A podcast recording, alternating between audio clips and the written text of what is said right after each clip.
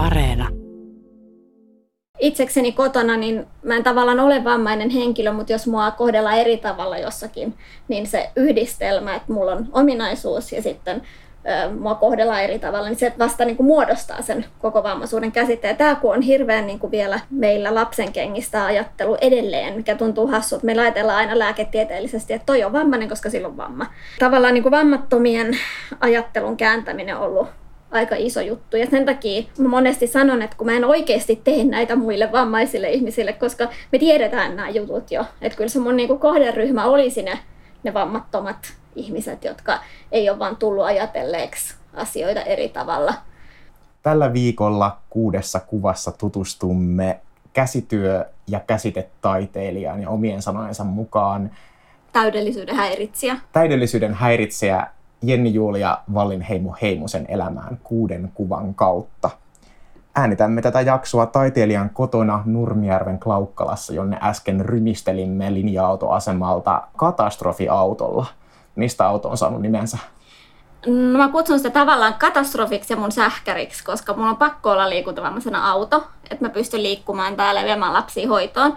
Ja mulle autolle ei ole mitään niinku statussymbolia, niin se katastrofi kuvaa sitä, että mä en välitä naarmuista, mä en välitä kolhuista, mä en yleensä siivoa sitä. Mulla on siellä kaikkia roskia, mitä tulee kun syö autossa väsyneenä, niin liikkuva roskapussi, jolla pääsee paikasta toiseen. Ja tällä hetkellä se odottaa vielä uusina katsastusta. Täyskatastrofi. Voi ei, mutta turvallisesti pääsimme kuitenkin tänne. Olet valinnut elämäsi varrelta kuusi kuvaa, joista ensimmäisessä esiintyvät vauva ja koira. Kuvan keskellä raidalliseen asuun ja punaiseen myssyyn puettu taapero makaa punaisella päiväpeitolla ja lapsen oikealla puolella näkyy koira, joka on noussut takajaloilleen sängyn reunalle ja näyttää siltä kuin koira vahtisi pientä vauvaa silmäkovana. Missä ja milloin tämä kuva on otettu ja ketkä kuvassa esiintyvät? Tämä kuva on Helsingin Ruskeasuolta noin pari viikkoa mun syntymän jälkeen todennäköisesti. Tässä on iso, mun isovanhempien parisänky, jossa on punainen peitto. Ja toi koira, joka tuijottaa mua, niin on siis iso rottweileri, joka oli myös opaskoira. Ja mun äiti kertoi, että mut on jätetty tuohon keskelle sänkyä. Sen ikäinen hän ei käänny eikä liiku. Ja tämä opaskoira Ira oli tullut tutkimaan mua ja se oli itse asiassa kääntänyt mut kuonolla ympäri, haistellut mua siinä muutaman kerran. Tämä on mulle sillä tavalla tärkeä paikka, että mut tuotiin tähän asuntoon vastasyntyneenä, koska mun vanhemmat ei ollut vielä naimisissa, heillä ei ollut vielä yhteistä asuntoa. Eli mä, mä tuotiin isovanhempien kotiin ja tästä samasta asunnosta ja tästä samasta huoneesta on, on tullut mulle koti sitten noin 12-vuotiaana, jolloin mun mummo muutti pienempään ja mun perhe muutti tähän samaan asuntoon. Ja tässä kuvassa oikeastaan tämä mittakaava on mun mielestä niin hauska, että toi vauva minä on melkein Rottweilerin pään kokonen. Ja nykyään esimerkiksi rottweilereita ei käytetä opaskoirina, mutta tämä oli tietysti hyvin koulutettu ja hyvin periaatteessa kiltti koira, eli ei, ei tuossa mitään vaaratilannetta ole, mutta mä muistan, niin kun, että Rottweiler hymyilee mulle sitten, kun mä oon noin puolitoistavuotias. Ja mut on laitettu hiekkalaatikolle ja sanottu Iralle, että vahdi Jenni Julia. Ja sitten mulla on niin kuin mielikuva, että mä haluan lähteä hiekkalaatikolta ja Rottweileri tulee mun eteen. Ja kun mä sanon hymyilee, kaikki tietää mikä on Rottweilerin hymy, se on aika reippaasti hampaat esillä ja, ja mä niin kuin tiedän, että mä en pääse tästä eteenpäin. Tämä kuva on mulle sillä tavalla tärkeä sen takia, että just toi paikka on, on se sama koti, jossa mä oon sitten asunut ehkä pisimpään silloin 12-18-vuotiaana. Sitten siinä on tietysti jo tärkeää se, että mun vaari, joka oli jo tuossa vaiheessa sairaalassa, hän kuoli pari viikkoa tuon kuvan ottamisen jälkeen, eli toi hänen opaskoiransa, kun hän oli sokea, niin se jäi sitten mun mummolle ja, ja mun isälle. Ja se otti mun isän oikeastaan sitten semmoiseksi uudeksi isännäkseen. Ja se on tavallaan semmoista niinku sukuhistoriaa, että sitten mun mummon veli esimerkiksi alkoi kasvattaa tämmöisiä äitikoiria opaskoirakoululle. Mulla on sillä tavalla hauska niin kun, ä, sukutausta, että mulla on niin kun, isän puolelta neljä sukupolvea näkövammaisia ihmisiä ja sitten äidin puolelta neljä sukupolvea haurasluisia ihmisiä, mutta onneksi ei ole niin kuin sekä hauraat luut että näkövamma, se voisi olla vähän vaarallinen yhdistelmä. Mun omaan elämään on vaikuttanut enemmän se luuston hauraus, mutta kyllä mä muistan lapsena, että esimerkiksi kun mun mummo koko elämänsä elänyt näkövammaisten kanssa, niin hänen oli jotenkin vaikea tajuta sitä, että minä näen. Meillä on aina niin kuin puhuttu silleen, että otatko kahvipaketin violettikaapin kolmannen hyllyn toisesta purkista, tai että varo siinä on kaapin ovi auki. Mummo varottelee semmoisista niin itsestäänselvyyksistä. Mutta kaikilla tavaroilla mummolassa oli aina paikka. Ja sen takia mäkin pystyn niin kuin melkein osaisin luetella, että lusikat on kolmannen laatikon vasemman reunan neljännessä lokerikossa tai jotain vastaavaa. Hauraat luut taas on sitten oikeastaan näkynyt sitä kautta, että kun niitä murtumia tulee, että muutenhan se ei niin kuin mitä mä sanoisin, vaikka se kuulostaa hurjalta, niin eihän se silleen arkeen vaikuta, että kun sä oot syntynyt jonkunlaisen geenivirheen kanssa, niin itehän mä en niin kuin osaa erottaa, ei ole aikaa ennen tai jälkeen vammautumisen niin kuin monella vammautuneella ihmisellä, vaan, vaan mä oon elänyt sen kanssa ja, ja itse näen tapani tehdä asioita ihan normaalina ja se on aina joku toinen, joka sitten haluaa kysyä, tai että miten sun elämä eroaa muiden elämästä tai miten sun joku opiskelu tai koulupolku erosi muiden arjesta, niin en mä osaa sitä sanoa, koska mä en edes niin kuin mieti sitä siltä kannalta. Sinulla on siis harvinainen synnynnäinen luustosairaus osteogenesis imperfecta ja niin kuin sanoit, niin eli perheessä, jossa synnynnäiset vammat olivat luonnollinen osa elämää, mikä varmaan on ollut myös helpompaa kuin millaista olisi olla perheen ainoa, joka elää tämän tyyppisen ominaisuuden kanssa. Mä muistan kyllä semmoista niin kuin ehkä pientä varottelua, että, että kun meillä oli hauraat luut ja mehän itse lapset ei hirveästi niin kuin ajateltu sitä. Mun isä saattoi olla esimerkiksi vähän tiukkana joskus, kun pihaleikeissä jotkut niin kun kaverit alkoi liikaa riehumaan tai oli siihen aika paljon tönimisleikkejä tai, tai vedettiin hihoista ja muuta kaatumisiin, niin semmoisia hetkiä mä muistan, että, että mun isä on mennyt niin kuin väliin ja nostanut poikia olkapäästä puuhun, että nyt niin kuin annatte tyttöjä olla rauhassa. Mulla on tosiaan tai pari vuotta nuorempi sisko, niin tota, sillä tavalla meitä ehkä suojeltiin. Mutta en mä oikeastaan niin kuin itse muista sitä erilaisuutta. Mä muistan tietysti yksittäisiä lääkärikäyntejä, mutta nyt kun mä oon niin kuin aikuisena teen, tehnyt vammaisaktivisti-hommia, niin mä näen aika ison eron siinä, että onko ihminen vammautunut vai syntymävammainen. Ja se on taas semmoinen, mistä me hirveän vähän puhutaan, tai se on asia, jota ei esimerkiksi millään tavalla huomioida, kun mietitään vammaispalveluja. Että on ihan eri asia niin kuin suunnitella palvelut ihmiselle, joka on vaikka syntynyt sokeena ja oppinut elämään sen kanssa kuin se palveluiden tarve ihmiselle, joka yhtäkkiä menettää esimerkiksi näkönsä, niin se on ihan eri asia. Sun avun tarve voi olla hirveän erilainen. Mitä muistat lapsuudestasi ja noilta ajoilta? Mun äiti on ollut graafinen suunnittelija, eli mä oon niinku ihan siis piirtänyt kotona niin paljon kuin mahdollista. Askarellut kaikella silpulla, mitä siihen aikaan valopöydältä niinku tipahti maahan. Sitten mä oon rakennellut, koska mun isä taas oli niinku teknisellä alalla, niin kaiken maailman auton moottoreilla ihan niin kuin omatoimisesti. Mä oon enemmän ollut semmoinen, joka istuu kotona, tekee käsitöitä, lukee ja esimerkiksi mun sisko, jolla on niin kuin sama diagnoosi, niin hän taas oli se, joka juoksee ja nostelee punttia pelaa futista ja katkoi itseään koko ajan. Ja mä istuin niin kuin aika rauhallisesti ja katkoin niin kuin lähinnä ilkkoja ja sormia.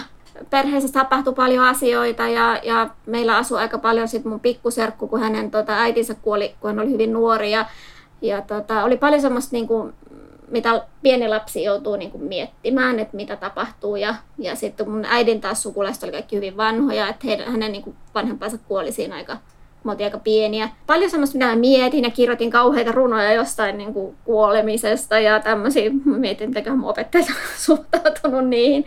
Mun kouluaika oli mun mielestä hirveän hyvää, hirveän kivaa.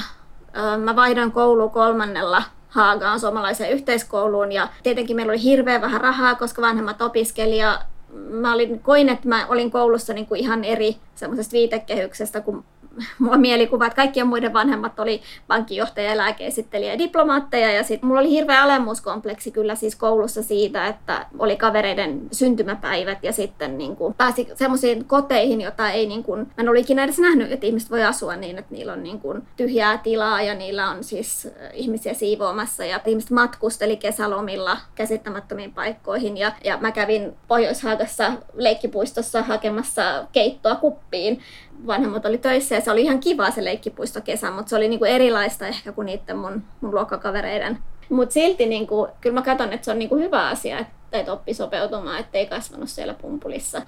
Koulu oli niinku sillä tavalla äärimmäisen turvallinen. Meillä oli terveydenhoitaja paikalla, jos jotain tuli. Mulla oli aivan käsittämättömän upeita opettajia, jotka niin kuin kohteli meitä ihan niin kuin omia lapsia monta kertaa, että, että saatettiin jäädä pitkäksi aikaa juttelemaan ihan mistä tahansa. Ja kyllä mä koen, että se on ollut mulle semmoinen niin kuin ehkä pelastus, koska se lapsuus oli aika semmoista vauhdikas, muutettiin monta kertaa ja vanhemmilla oli hirveästi oman uran ja, ja työn kanssa tekemistä ja he oli niin nuori, että oli sitten tietysti kaikki kesäretket ja festarit, missä meitä sitten vietiin mukana, mikä oli oikein kivaa ja pidettiin hyvää huolta ja, ja tietysti niin kuin silleen mitään, mutta että ehkä se koulu oli semmoinen niin kuin, tietyllä tavalla turvasatama.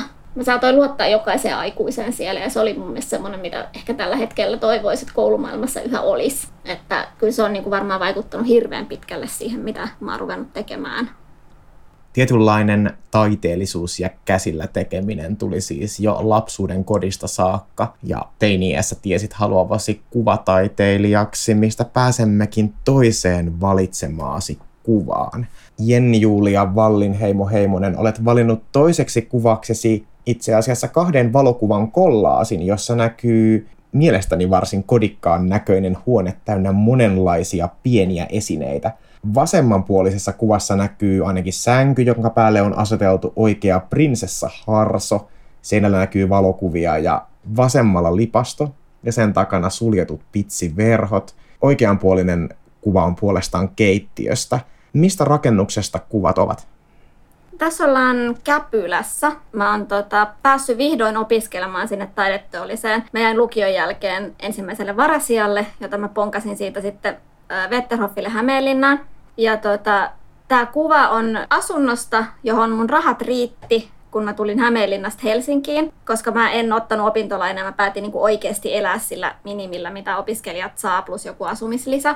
Ja tämä koti on oikeasti niin kuin kerrostalon, tai voisi sanoa varastotilaksi. Voisi kuvitella mielessään niin kuin pyörävaraston, missä on pieni ikkuna, joka oli siis alun perin vuokrattu toimistokäyttöön. Eli tätä ei varsinaisesti edes niin kuin vuokrattu mulle asumiseen, vaan työhuoneeksi, mutta eihän mun rahat tietenkään riittänyt siihen, että mulla olisi ollut työhuone taiteilijana siinä vaiheessa plus asunto. Joten käytännössähän mä asuin täällä. Ja tämä oikeastaan kuvaa mun mielestä niin kuin sitä hirvittävää kaaosta, mikä niin kuin ihmisen päässä on silloin, kun lähtee muuttaa ensin kotota pois sinne Hämeenlinnaan. Mun kaikki asunnot oli yhtä niin kuin kamalia. Ja kuitenkin niin kuin ne oli niitä paikkoja, missä mä vietin melkein kaiken aikani, koska ei mulla varsinaisesti ollut niin kuin sosiaalista elämää opiskelijana muuta kuin siellä koulussa. Ja se vei hirveästi aikaa. Ja sitten mä yritin niin kuin jonkunlaista pesän rakennusta, ehkä semmoista niinku turvallisuuden tekemistä näiden asuntojen kanssa. Eli kaikkea, mitä mulla oli, niin mä olin niinku ripotellut peittääkseni sitä, että tämä on pyörävarasto suunnilleen. Ja käytännössä se näkyy siinä, että tuolla on yksi pitkä seinä, sanoit, että on pitsiverhot, niin sillä pitkällä seinällä on pikkuruinen ikkuna ja sitten siinä on tuommoista ikkunalistaa ja mä oon peittänyt sen koko seinän noilla verhoilla vaan siksi, että tulisi se mielikuva, että siellä olisi valoja ikkunaa. Siitä ikkunasta näkyy siis puhtaasti tiiliseinää eli vastapaisen semmoisen pienen seinäkkeen ja pikkusen sieltä reunasta kurkistamalla saattoi nähdä niin kuin pihan reunaa. Mun keittiö oli tommonen lastulevykoppi ja siellähän ei ole vesipistettä. Eli siellä on siis pelkästään mulla jääkaappi, ja mikroaaltouuni ja sitten semmoinen pieni hellajuttu, missä on uuni ja pari hellalevyä päällä. Ja sitten mä oon laittanut avohyllyyn, missä mulla on ruokatarvikkeita kaikki piti tiskata vessassa ja siellä piti pestä tukkansakin. Ja sitä vaan luki self-help-kirjallisuutta ja yritti niinku ymmärtää, mikä minun paikkani on maailmassa. Mutta mä käytin varmaan siis kymmenen vuotta siihen, että mä niinku mietin, että mikä musta tulee se, että kun ei ollut puhelimia samalla tavalla, eli eihän opiskelijalla ollut varaa puheliosakkeeseen, kenelle sä olisit sitten niin kuin puhunut tai soittanut tai lähetellyt viestejä tai chattailu jonkun kanssa, niin semmoista mahista ei ollut. Että sä kirjoittelit päiväkirjoihin juttuja ja, ja tosiaan luit ja kavereiden kanssa sovittiin tapaamisia postikorteilla, että joku tulee sua tapaamaan ja sitten kun viikkoon lopulle ja sä odotat viikonlopuksi, että kaveri tulee sulla kylään, niin sitten tulee postikortti, että en mä pääsekään tämä, jos tämä näyttää kodikkaalta, niin siinä on kyllä sitä on tavoiteltu, mutta tavallaan tämä on musta aivan niin kuin hirvittävää nuorten ihmisten asumista siihen aikaan. Tulee joku käsittämätön niin kuin oranssi matto ja ilmoitustauluseinät, joita oli siis joka paikassa. Kaikki seinät oli päällystetty tuommoisella hirveällä levyllä, johon saattoi kiinnittää kuvia. Ja ne oli ihan harmaita, niin mä vedin jollain persikkamaalilla, joka tekee niistä ehkä vieläkin hirveämmät tällä hetkellä, kun mä katson. mutta minä puutun tästä jotenkin tästä kuvasta, koska täällä oli, vaikka oli pikkuvaloja, niin täällä oli pimeätä ja täällä oli hirveän hankalaa, paitsi että mulla oli ihana koira. Hämeenlinnan aikoina esimerkiksi ähm, se ihmisiin kontaktiottaminen, että jos ajattelee, että oli ikävä vaikkapa jotain vanhempia halusi soittaa jollekin, niin käveli ärkioskille – joka oli siis kadulla, jossa oli luukku. Ja sitten täti nostaa puhelimen siihen ö, laudan päälle. Ja samalla kun muut tekee ostoksia, niin sä yrität siinä niin kuin kylmässä ulkona hoitaa nopeasti sillä puhelimella jotain asioita. Niin eihän se nuori ihminen siinä niin kuin voi sanoa, että mulla on täällä kurjaa, mulla on täällä yksinäistä, mulla, niin kuin, mulla on rahat loppu, kun ei semmoisia halua sanoa semmoisessa niin julkisessa puhelussa ärkioskin pihaluukun edessä mä näen, että, että niin kuin nämä tavarat sitten jollain tavalla mä korvasin sillä semmoista opiskelija-ahdistusta. Ja tosiaan lukemalla kirjallisuutta, joka vaan pahentaa kenen tahansa ahdistusta. En suosittele niin kuin mitään Alice Milleria ja psykologian kaikkia hyllyjä ja varmaan mä luin lääketiedettäkin siinä vaiheessa ja, ja se oli siis enemmän ehkä ajattelua niin kuin sekoittavaa kuin kasaavaa, jos mä jälkikäteen mietin, koska just tämä, että sen 20 sä kuvittelet, että kaikki mitä siellä lukee, niin koskee sinua ja, ja mm, sitä niin kuin tulkitsee asioita itsensä kautta. Mä monta kertaa miettinyt, että miksi ihmiset sanoo, että opiskelijaelämä on niin ihanaa ja se on niin, kuin niin vapaata ja pääsee pois kotota. Mulle se ei kyllä, niin kuin, täytyy sanoa, että 90-luvulla niin ei se mitään niin kuin herkkua ollut Toki voi ajatella, että siinä olisi voinut käyttää ne vuodet hyvin ja vaikka just tehdä enemmän sit semmoista jotain suurta luovaa työtä, mutta kyllä se oli mulla vielä prosessointia pelkästään. Millaista itse opiskelu taideteollisessa sitten oli? No taideteollinen oli hyvin erilainen sitten kuin Wetterhof, että, että Wetterhofilla keskityttiin niin kuin tekniikkaan. Eli kun mullakin tekstilipuolella, niin se oli käytännössä kankaan kudontaa, ja sitten kun mä vaihdoin sieltä lennossa kesken, kun mä hain kuitenkin sit uudelleen taitkin kesken kaiken, niin kaikki olikin niin kuin tavallaan enemmän suunnittelijatyöhön keskittyvää. Että taikissa taas sitten kutomossa oli mallimestari, että jos virjo ei aukea, niin se oli heti ihminen auttamassa, kun taas Wetterhoffilla oli se, että piti itse niin kuin ratkaista, että reunat on suorat ja kangas näyttää siistiltä ja on hyvin silitetty ja hienosti pärmätty ja niin kuin se viimeistely oli se ykkönen.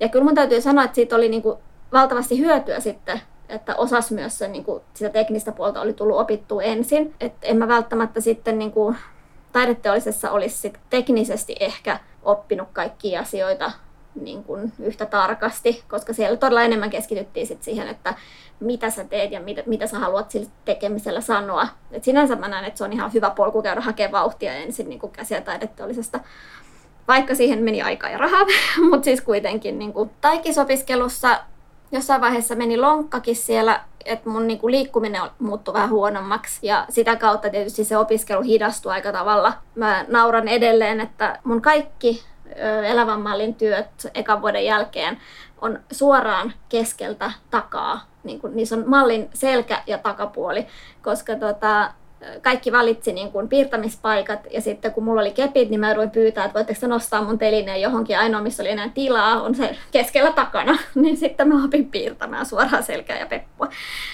Jotain muita semmoisia hankaluuksia alkoi olla sitten niin kuin esimerkiksi painokankaiden kanssa, että, että kun piti isoja seuloja siirrellä ja nostaa, niin sitten välillä tuntui, että pärjäänkö mä täällä ihan niin kuin enää. Mutta kyllä mä sen sitten runnoin läpi kyllä mä niin kuin tykkäsin, mutta siinä aikana, kun mä olin Taikissa, niin silloin niin kuin vielä esteettömyys oli täysin semmoinen, niin kuin, ei siitä edes oikeastaan puhuttu. Ei siellä näkynyt pyörätuoli liikkuvia opiskelijoita vielä. Ja yksi kuuro-opiskelija oli, mutta mun mielestä häntäkin niin kuin syrjittiin esimerkiksi tulkin sijoittelussa taidehistorian tunnilla, niin väitettiin, että tulkin valo häiritsee diojen kattomista ja kaikkea tämmöiset. Yhtäkkiä mun toimintakyky laski, niin mä koin, että se oli aika niin kuin, tiukka paikka että lähdetään siitä, että taideopiskelijan pitää niin kuin pystyä mahdottomiin ja pitää niin kuin itse selvitä. Ja vaikka mä niin kuin, tavallaan mun taustalla tiesin, että mähän selviin näistä ja mähän pystyn tekemään nämä kaikki, niin mä koin ehkä vähän semmoista niin kuin painostusta loppuvaiheessa, että että pystyykö se nyt tähän, tai jopa tämmöisiä, että siellä on kuule perässä monta kymmentä opiskelijaa haluaa tulla, että jos et sä saa tätä tehtyä, niin tota, viet paikan joltain.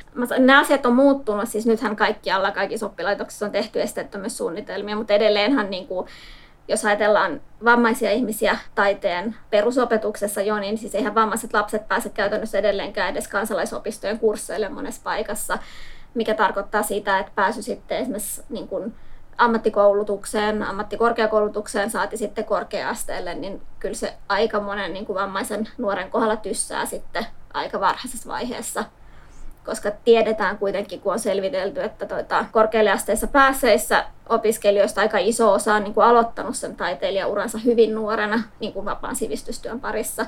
Ja jos sä tippunut pois jo niin kuin kaikista kerhoista, kursseista, siitä opetuksesta pienenä, sun on hirveän vaikea kirjaa sitten lukion jälkeen itse pääsykuntoon että totta kai mulla oli se etu, että, että mun äiti oli niin kuin graafinen suunnittelija, että, mä, että, että mua oli viety näyttelyihin, mulla oli viety niin kuin, mulla oli näytetty taidekirjoja, mä olin kuitenkin piirtänyt, mun piirtämistä oli kommentoitu ompeluksia, mä olin kuitenkin saanut niistä palautetta koko ajan. Kärvistely ja vaikeat vuodet tuottivat kuitenkin tulosta. Pääsit pitämään näyttelyitä ja ensimmäinen läpimurtosi oli Helsingin Lasipalatsissa loppuvuodesta 2003 ollut näyttely. Mä en kestä – jossa käsittelit töissäsi omaa luustosairauttasi ja henkilökohtaisia teemoja. Miltä tuntui alkaa jakaa taiteessa jotain niin henkilökohtaista?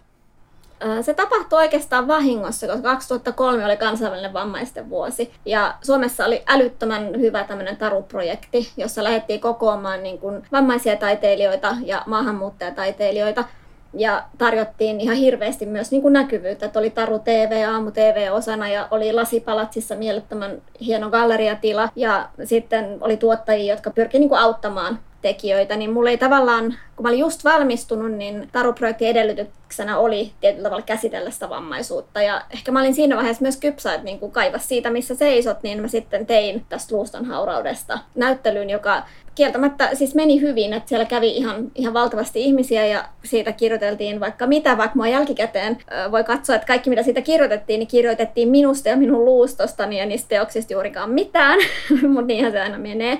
Se mahdollisti niin kuin ammatillista tekemistä. Taisin saada ensimmäisen apurahan, pienen jonkun työskentelyapurahaakin sen jälkeen ja, ja pääsin niin kuin sillä tavalla tekemään ammatillisesti aika niin kuin suoraan koulusta taidetta. Toki olin välillä työttömänä niin kuin kaikki taiteilijat, mutta sanotaan, että niitä mahdollisuuksia oli. Sitten seuraava iso juttu osui siihen vanhalle linja-autoasemalle. Siellä oli sitten Taru-projektin kakkosvaiheen toinen näyttely, jonka mä sitten tein tästä Pretty Woman-elokuvasta, jossa mä rinnastin vammaiset naiset Julia Robertsiin ja sitten Richard Gere oli Kela, joka sitten päätti, että miten vammaisten naisten pitää elää. Hän määräilee tässä tätä prostituoitua, niin tavallaan siihen lasipalatsivaiheeseen niin osui kaksi tämmöistä isoa näyttelyä. Siinä oli useampi vuosi välissä, mutta että se antoi semmoisen niin kuin ehkä vammaispoliittisen taiteilijan uran alkupotkun.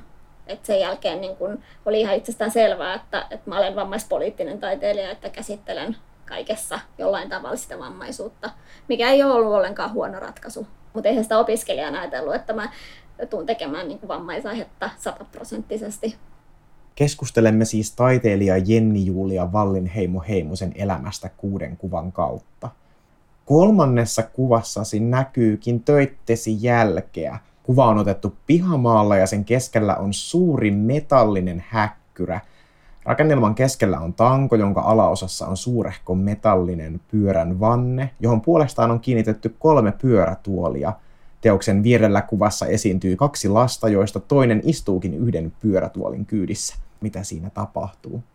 Ollaan tuossa meidän etupihalla. Mä oon päättänyt, että mä vihdoin rakennan sen karusellin, jonka mä oon halunnut tehdä. Mä oon tehnyt karuselliteemaisia niin pieniä veistoksia aikaisemmin ja mä päätin, että mä teen semmoisen karusellin, millä voi ihan oikeasti ajaa. Tässä on kuva siitä karusellin rakentamisesta. Siitä alkuvaiheesta, kun vihdoin löytyi tuommoinen puistokarusellin laakeri, joka pyörii oikeasti hyvin. Ja sitten löytyi ihana PT Masi, joka lahjoitti mulle tota, kolme vanhaa pyörätuolia, jotka mä sain kiinnitettyä tämmöiseen vanhaan kärrynpyörään. Tämä kuvaa niin kuin myös elämänvaihetta, että mun lapset on sanotaan, että puolitoista ja lähempänä viittä. Ja he on mukana koko ajan tässä karusellin rakentamisessa, eli he testaa noita pyörätuoleja ja he kokeilee, he pyörittää koko ajan tätä samalla kun mä rakennan. Kyllähän sitten kun mä olin ollut kuitenkin jonkun aikaa lasten kanssa kotona, niin tämä työhön paluu oli just tätä, että äiti haluaisi leikkiä nyt rauhassa äidin teoksilla ja sitten he halusivat hirveästi auttaa mua aina niin teosten tekemisessä. Tämä kuvaa edelleen sitä, että välillä musta tuntuu, että lapset ajattelee, että äiti lähtee aamulla työhuoneelle leikkimään, että se rakentelee siellä apuvälineistä kaikkia lentäviä rollaattoreja ja käsin kelattavia polkupyöriä ja kaikkea semmoista. Ja sitten he menee kouluun ja päivähoitoon, kun haluaisi olla siellä mun kanssa leikkimässä. Tämä karuselli oli sillä tavalla ihan tärkeä, että sen taustalla oli niin kuin myös se, että, että Suomi oli aikoinaan allekirjoittanut YK vammaisten ihmisoikeussopimuksen, mutta ei ottanut sitä käytäntöön, eli ei ratifioinut sitä sopparia. Ja siksi mä myös ajattelin, että, että tämä karuselli, kun tämä valmistuu, niin tästä tulee semmoinen niin sosiaalinen teos, että ihmiset voi tulla ajamaan sillä, ottaa kuvan ja niin kuin laittaa hashtagin sen puolesta, että ratifioikaa YK-vammaissopimus. No, tässä kävi hyvin, että se ratifioitiin vajaa vuosi tästä, eikä mulla ole siis mitään sen kanssa tekemistä, että näin kävi, mutta mäkin olin niin kuin sitten promoomassa sitä, että, että se pitää ihan oikeasti saada Suomessa voimaan. Tämä oli sillä tavalla myös niin kuin tärkeä teos, jota edelleen aika paljon haluttaisiin niin kuin lainata sinne ja tänne, mutta se on myös teos, joka tuottaa mulle niin kuin ääretöntä tuskaa päivästä toiseen, sen varastointi, sen sijoittaminen, sen vieminen, se on aika iso, iso homma purkaa ja laittaa kasaan ja joka kerta paikka maalata ja saada sille kuljetuslaatikoita.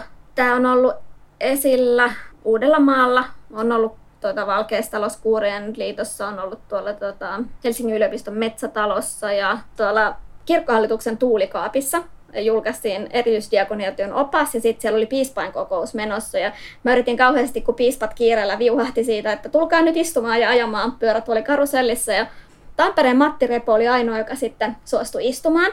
Ja tota, mä työnsin häntä ehkä kierroksen verran pyörätuolissa ja sitten hän kauhean ihanasti sanoi mulle, että, että voidaanko me vaihtaa, että tehdään niin, että, että mä istun ja hän työntää ja otetaan kuva. Ja sitten mä sanoin hänelle, että kun se ei valitettavasti käy, että hänen täytyy niinku ymmärtää, että vammaisella naisella pitää olla oikeus toimia myös antavana osapuolena. Et nyt mun tehtävä on niinku tuottaa sulle iloa ja työntää sua tässä pyörätuolissa ja sä saat vaan niinku nauttia karusellikyydistä. Ja häntä kyllä nauratti se kovasti ja meillä oli ihan hauska keskustelu. Tämä on ollut silleen niin kuin kiva työ, että, että tämän kanssa tulee hirveästi keskustelua. Että on pieni määrä ihmisiä, jotka ei halua istua, että he katsoo tai he usein kertoo, että he on itse joutunut istumaan pyörätuolissa jonkun onnettomuuden jälkeen, leikkauksen jälkeen, nimenomaan joutuneet. Ja sitten taas mun ajatushan tässä on, että pyörätuoli on niinku vapauttava väline, että monihan niinku vammaisista kavereista sanoo, että kun vihdoin niinku antaa periksi, että lopettaa sen kepeillä kaatuilun ja semmoisen niin muiden perässä rahautumisen ottaa tuoliin, niin sitten on paljon enemmän aikaa ja pääsee nopeammin paikkoihin, eikä niin kuin tarvi olla itsekseen, vaikka kaikki paikat ei ole vielä esteettömiä, eli taas tämä huom huom. Mutta tämä on niin semmoinen apuvälineiden positiivisuuden karuselli. Monet työsi ovat nimenomaan koristeellisia, kuvitteellisia liikkumisen ja elämisen apuvälineitä, milloin pyörätuolikaruselleja ja milloin maasta kasvavia kävelysauvoja, koristeellisia proteeseja. Millaista palautetta olet saanut töistäsi ihmisiltä, jotka arjessa tarvitsevat apuvälineitä? No vammaiset ihmiset on kyllä ottanut mut hirveän hyvin. Mä koen, että vammaisyhteisö tukee ja erityisesti vammaiset naiset on tosi innoissaan ollut myös mukana, kun mä oon joutunut monta kertaa pyytämään, että hei, kerro tarinaa ja, ja voiko mä käyttää sua mallina ja ottaa heidän niin kuin arjestaan yksityiskohtia. Mutta sitten vammattomien kohdalla niin monelle on vielä niin kuin hirveän tuntematonta, miten vammaisuus nykyään määritellään. Että et kyse ei ole niin kuin minusta ja minun kropasta, vaan kyse on siitä, että miten e, ihmiset kohtaa toisiaan arjessa. Että et vammaisuus katsotaan, että se, niin että se syntyy vasta sosiaalisessa tilanteessa. Että itsekseni kotona, niin mä en tavallaan ole vammainen henkilö, mutta jos mua kohdellaan eri tavalla jossakin, niin se yhdistelmä, että mulla on ominaisuus ja sitten mua kohdellaan eri tavalla, niin se vasta niin kuin muodostaa sen koko vammaisuuden käsitteen. Tämä kun on hirveän niin kuin vielä meillä lapsen kengistä ajattelu edelleen, mikä tuntuu hassu, että me ajatellaan aina lääketieteellisesti, että toi on vammainen, koska sillä on vamma. Tavallaan niin kuin vammattomien ajattelun kääntäminen on ollut aika iso juttu. Ja sen takia mä monesti sanon, että kun mä en oikeasti tee näitä muille vammaisille ihmisille, koska me tiedetään nämä jutut jo. Että kyllä se mun niin kuin kohderyhmä olisi ne, ne vammattomat ihmiset, jotka ei ole vaan tullut ajatelleeksi asioita eri tavalla. Ja no, toivottavasti tavoitan niin kuin molempia, koska sitten kyllähän niin kuin vammaispoliittisessa taiteessa tärkeää on myös se, että on inside-juttuja sille omalle yhteisölle, että jos niin kuin ikinä näyttelyissä ei ole mitään niin kuin vammaisviitekehyksestä, niin sitähän kokee itsensä ulkopuoliseksi. Sillä tavalla mä myös niin kuin yritän sen niin kuin oman yhteisön semmoista tietynlaista fiilistä pitää yllä tai tuottaa sitä meidän oman kulttuurin tai oman toimintatavan tehdä sitä näkyväksi enemmän. Miten toivoisit vammattomien ihmisten tai vammattoman kulttuuriyhteisön osaavan katsoa töitäsi eri lailla? Mä ehkä toivoisin niin kuin enemmän just sitä, että nähtäisiin ähm, ne ihmiset siellä takana. Tulisi niitä semmoisia samastumisen kohteita, että, että mikä siinä niin kuin arjessa on kuitenkin pääasiassa samanlaista tai, tai siinä niin kuin elämänpolussa tai niissä unelmissa, mitä kaikilla on, että ne on kuitenkin niin kuin samanlaisia. Että jotenkin ihmiset lopettaisi aina ensimmäiseksi miettimästä sen, että miten minun elämäni olisi erilaista, jos minä vammautuisin. Koska ne haluaa nähdä sitä erilaisuutta, koska heillä on se kuvitelma, että jos he itse menettäisi toimintakykyään, niin heidän elämänsä olisi kielteisellä tavalla erilaista. Ja, ja tämähän on vaan kuvitelma heidän päässään. Se on pelko ja se on luonnollinen pelko, mutta kun, jos sitä niinku ruokkii tai aina lähtee se edellä, niin silloin myöskin vahingossa leimaa kaikki muut vammaiset ihmiset sen kautta, että heidän elämänsä huonompaa tai, tai negatiivista. Just tämä, että heidän kanssaan ei voisi esimerkiksi elää parisuhteessa ja näitä, mitä on niin kuin ihan valtavasti. Ei vammaiset kuvittele, että minä ylitän jonkun vammani tässä joku päivä. Tai en mä kuvittele niin sellaisia asioita, mitä vammattomat kuvittelee, että mä kuvittelen. Hyvin sanottu. Vaikka teemat pyörivät samankaltaisten yhteiskunnallisten kysymysten ympärillä, olet tekniikkojesi puolesta sitä vastoin äärimmäisen monipuolinen tekijä. Mistä nämä kaikki ideat tulevat? Sitten kun mä tavallaan menin enemmän mukaan silloin Taru-projektin myötä vammaisyhteisöön, niin mä huomasin, että niitä tarinoita on ihan valtavasti että mä, mä saan niitä niin kuin ihmisiltä, kun mä puhun heidän kanssaan, mä luen vammaisten ihmisten blogeja. Ennen lapsi oli enemmän aikaa, niin olin mukana myös sit järjestötyössä enemmän, niin sitä kautta tuli hyvin paljon semmoista ihan niin kuin sosiaalipoliittista ongelmaa, mitä kaikkea niin kuin pitäisi muuttaa. Niin sitten mä oon hyödyntänyt politiikkaa ja sitten käyttänyt sitä taiteen resurssina. Mä lähden aina niin kuin tarina edellä. Että mä en oikeastaan tee semmoista, että mä vaan niin kun, tutkisin materiaaleja tai lähtisin kokeilemaan jotain niin kun visuaalista kuvaa, että mun pitää olla niin kun joku story. Sen jälkeen mä lähden miettimään, miten mä saan sen tehtyä, että sit on pakko niin kun opetella metallitöitä tai on opeteltava puutöitä tai sitten sit jos mun on pakko tehdä sitä performance tai mennä ajelemaan alasti kadulle pyörätuolelle, niin sitten on pakko mennä. sitten se vaan kuuluu siihen hommaan. Lyhyt elokuvat on tavallaan vähän semmoinen sivujuonne, koska sitten kun näitä oli esillä, niin ihmiset tuli aina kysymään, että mikä se on se tausta sille teokselle, että kuka siinä on. Ja mä totesin, että on ehkä helpompaa, että mä jo tehdessä niin kun nauhoitan niitä ja kuvasin ihmisiä ja kuvasin niitä tarinoita takana. Lyhyt elokuva kuulostaa hirveän hienolta, kun tekee kaiken itse. On, on niitä sitten kuitenkin näytetty myös aika paljon, vaikka ne on niin kun ensimmäiset tehty kännykällä kotona. Kuuntelet kuutta kuvaa, jossa tutustumme taiteilija Jenni Julia Vallin Heimo Heimosen elämään kuuden kuvan kautta. Kuvat ovat nähtävissä myös Ylen verkkosivuilla osoitteessa yle.fi kautta kuusi kuvaa. Neljännessä valitsemassasi kuvassa poseerataan jonkinlaisen roll-up-julisteen edessä. Julisteessa lukee World Film Festival San Francisco, ja kuvassa olet sinä, toinen nainen ja teidän keskellänne nuori poika Stetson hattu kädessään. Olet päässyt kiertämään lyhytelokuviasi kanssa Yhdysvaltojen lisäksi Brasiliassa ja eri puolella Eurooppaa, mutta kerro tästä kuvasta ja tästä matkasta jotain. Mä oon tämmöinen positiivinen ihminen, niin mä valitsin ensimmäisen elokuvafestivaalin, eh, joka on juuri totaalinen fiasko. Eli pitäisi olla niin kuin World Film Festival menossa. Ja mä oon lähtenyt soitellen sotaan valloittamaan Amerikkaa, mikä on musta niin hauskaa. Eli vihdoin mun lyhyt elokuva on valittu siis Piilaksossa pidettävälle festivaalille. Mä oon kerännyt siihen rahaa ja mä lähden niin kun, mä oon teettänyt paidat ja kortit, että nyt mä lähden näyttämään mun hienoa lyhyt elokuvaa tuosta paralympialaisurheilija Ronja Ojasta. Ja kun se todellisuus sitten tulee, niin avajaiset on kolme tuntia myöhässä pienessä tämmöisessä juhlatilassa, jossa ei oikeastaan puhuta niistä elokuvista mitään, vaan siellä on muutama muotinäytös ja hyvin tämmöinen niin kuin erikoinen tunnelma. Siellä on kyllä ihan kivoja ihmisiä, joiden kanssa jutellaan pöydissä, mutta mitään ei puhuta niin kuin elokuvista. Ja seuraavana päivänä, kun festivaali alkaa, niin AMC-teatterin edessä on pari pöytää, josta saa pinon lippuja. Ja ihmisiä näyttää olevan noin kymmenen kappaletta. Ja seuraavina päivinä, kun festivaali pyörii yli viikon, niin yleisö ei ole oikeastaan kuin yksi tai kaksi per näytös. Järjestäjät katoo kokonaan ja kaikki pöydät katoaa ja rollapikki jossain vaiheessa sitten katoaa. Mun näytöksessä vielä oli rollappi, mutta ei ollut enää ketään järjestäjän puolelta. Ja jossain vaiheessa selvii se, että, että järjestäjät ovat siis riitautuneet pahasti siitä, että kuka tämän festarin niin kuin rahat käärii ja miten tämä niin kuin tapahtuu. Ja lopputulos on se, että tämä AMC päättänyt pyörittää nämä kaikki elokuvat, mutta mitään markkinointia ei ole, mitään yleisöä ei ole. Paikalle tulleet yksittäiset muut elokuvan tekijät ihmettelee kans kaikki, että mikä tämä juttu on. Ne katsoo yksinään oman elokuvansa ja tota, lähtee kotiin tai, tai lähettää kauhean kiukkusta palautetta. Tässä kuvassa niin ollaan siis mun elokuvan näytöksessä, jonne sitten tuli tämmöinen ihana intialainen nuori lääkäri, joka oli tehnyt elokuvan epilepsiasta. Me oltiin tavattu hänen näytöksessään, niin hän halusi tulla katsomaan mun näytöksen. Sitten siellä on mun Airbnb isäntäperhe, heidän poikansa tässä keskellä. Ja sitten on mun isän erään puolison poika, joka kanssa asuu siellä. Eli meitä on siis viisi tai kuusi ihmistä siellä kuuluisessa näytöksessä, minne minä olen lähtenyt Suomesta silleen niin kuin rintaa rummutellen, että nyt mä lähden tietysti piilaaksoon elokuvafestareille. Mä valitsin tämän kuvan just sen takia, että kun tämä on varmaan siis hirveän monelle mun kaltaiselle itsetekijälle sitä tavallista todellisuutta, että asiat ei niinku kohtaa. Asioita luvataan ja sitten todellisuus on, on mitä on.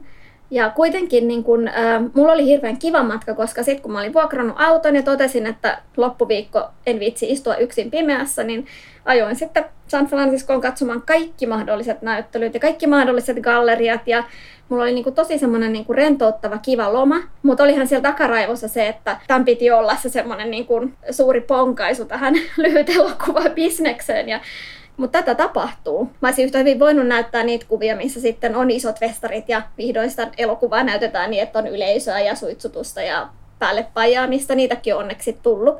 Mutta mun mielestä jotenkin oli tavallaan ihan hauskaa, että tämä oli se mun ensimmäinen. Meillä on ihan loistavan hienoja niin kuin vammaiselokuvafestareita kansainvälisesti, mutta niissäkin mä sanon, että niissä on kahta ryhmää. Että meillä on isoja festivaaleja maailmalla, jotka on niin kuin vammattomien hyvää tarkoittavien ihmisten järjestämiä festivaaleja, joissa näytetään vammaisuudesta kertovia elokuvia, jotka monesti on sitten vammattomien ohjaamia, eli tämmöisiä erilaisia sankaritarinoita. Ja sitten meillä on yksittäisiä erittäin hyviä vammaispoliittisen taiteen festareita, joissa sitten niin kuin vammaiset ihmiset itse on valinnut, että miten meistä niin kuin kerrotaan, mikä on se näkökulma. Siirrytään viidenteen kuvaan, jossa ollaankin näyttelyn pystytyksen tiimellyksessä. Yläperspektiivissä otetussa kuvassa näkyy alhaalla kaksi ihmistä, paljon pahvilaatikoita ja huputettuja teoksia sekä portaikko, joka johtaa alemmalle tasanteelle ja etenkin tämä alempi kerros on täynnä pressua ja rakennustelineitä, joten hirveän selvästi kuvassa ei näe millainen näyttely sieltä on syntymässä.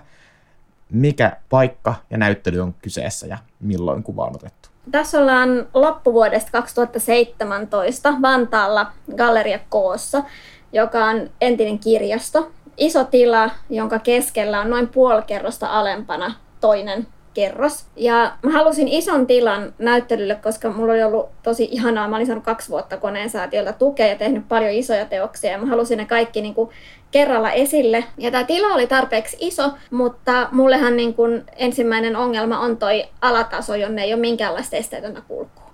Ja mä otin tämän kuvan just sen takia, että mä kävin täällä useampaan kertaan täällä galleriassa ja mietin ja laskin, niin kuin, että millä ihmeellä mä saan rakennettua luiskan niin kuin puolitoista metriä alaspäin. Yhtäkkiä mä tajusin, että hei kuoppa, mitä kuopalle tehdään. Ei sinne kuoppaan tarvitse kenenkään mennä, että kuopan voi täyttää. Oikeastaan se oli se niin kuin ratkaiseva, että hei, ei päästetä ketään sinne alas.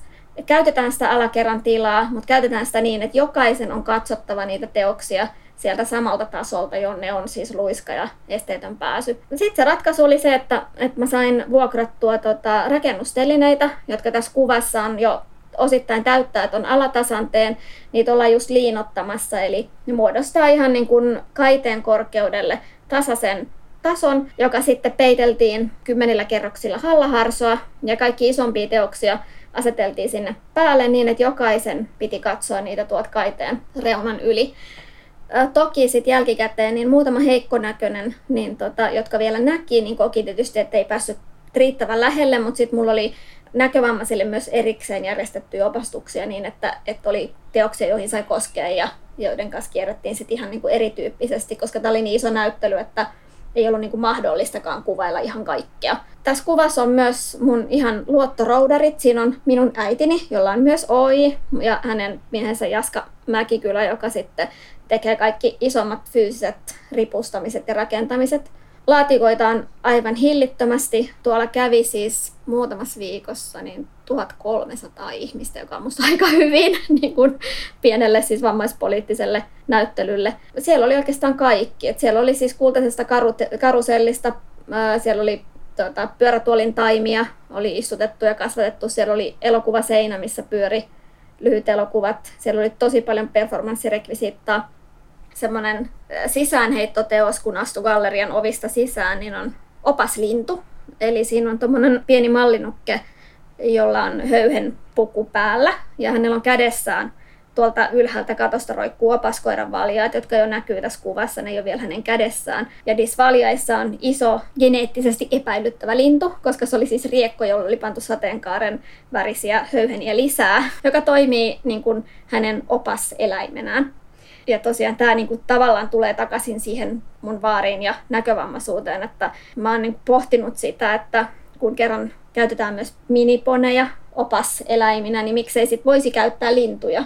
Et lintuhan olisi äärimmäisen hyvä näkövammaiselle, että kompurointi jää pois ja tasoerot jää pois tuolla taivaalla paljon enemmän tilaa liikkua ja mustakin olisi itse asiassa näkevän ihan hauskaa ottaa niin kuin linnunvaljaista kiinni ja lennähtää tuonne lähi Lidlin parkkikselle. Ja se oli semmoinen niin kuin ensimmäinen lentoon lähtöteos.